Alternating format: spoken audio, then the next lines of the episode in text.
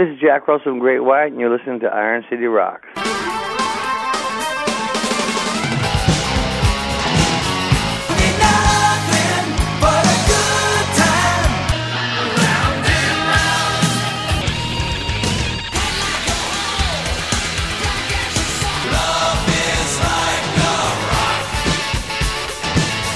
Hello and welcome to episode 30 of the Iron City Rocks podcast. I'm your host, John.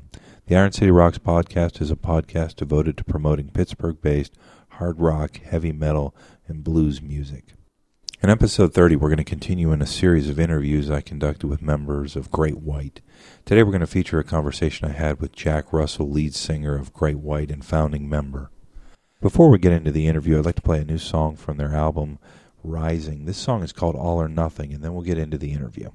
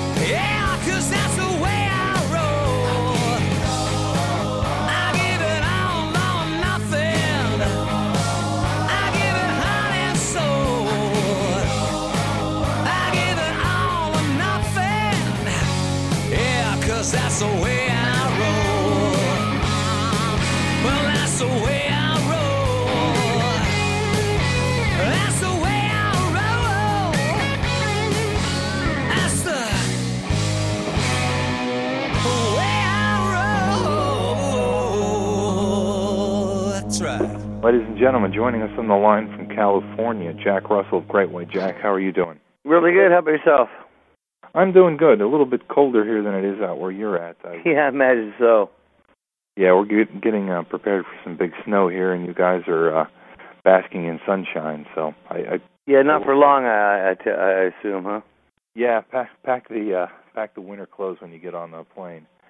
Um, I wanted to uh, touch base with you guys. Uh, we spoke with Michael Lardie the other day. Um, spoke with Bill Leverty of Firehouse. So I'm really trying to uh, build a buzz for the show. You guys are coming to the uh, Pepsi Cola Roadhouse in Burgettstown, which is, for those of you not familiar out there, uh, the, sort of a suburb of Pittsburgh.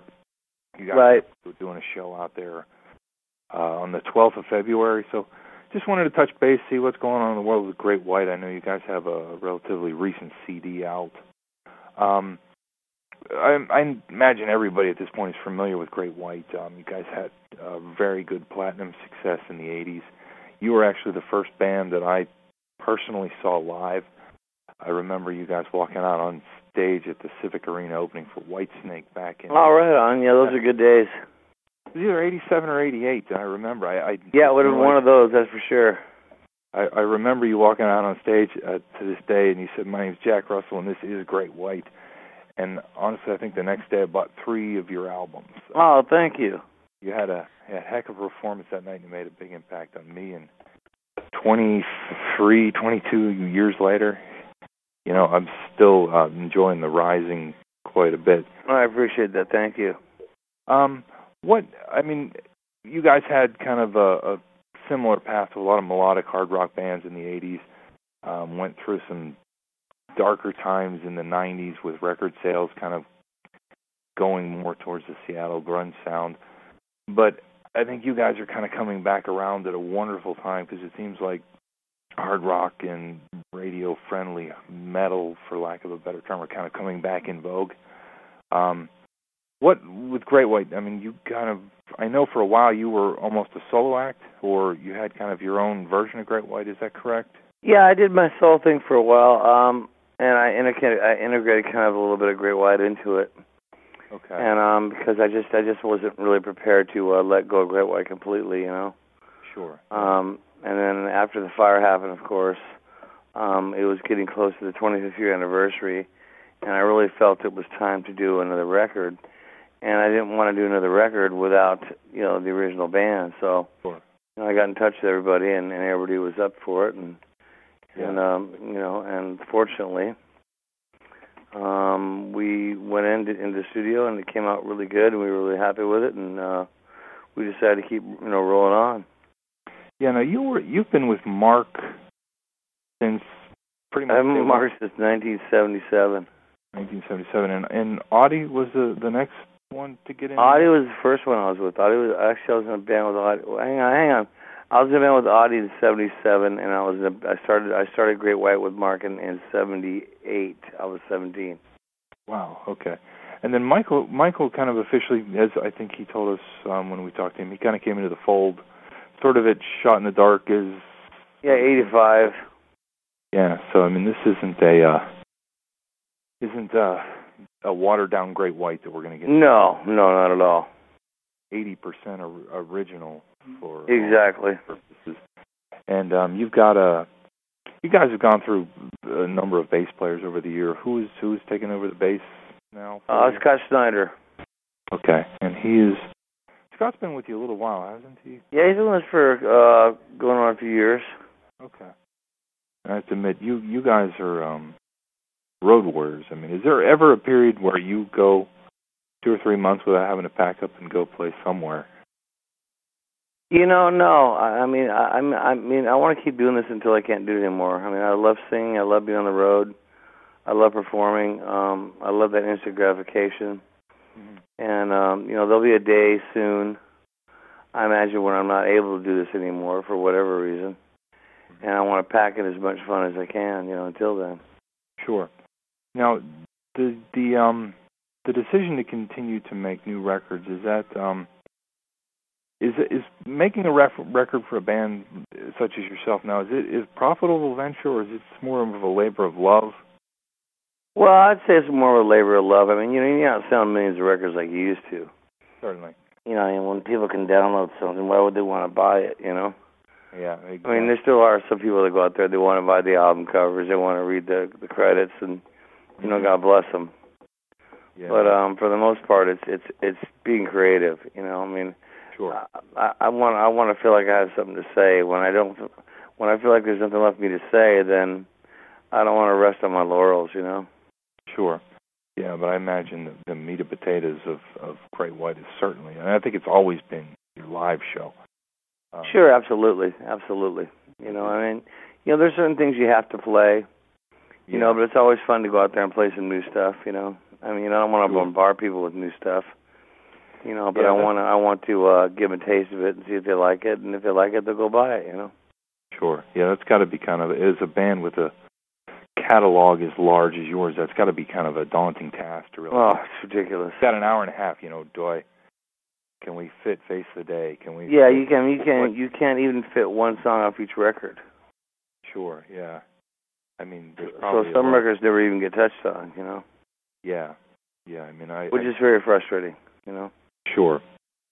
Yeah, I mean, you guys could do a greatest hits show and probably fill two and a half hours.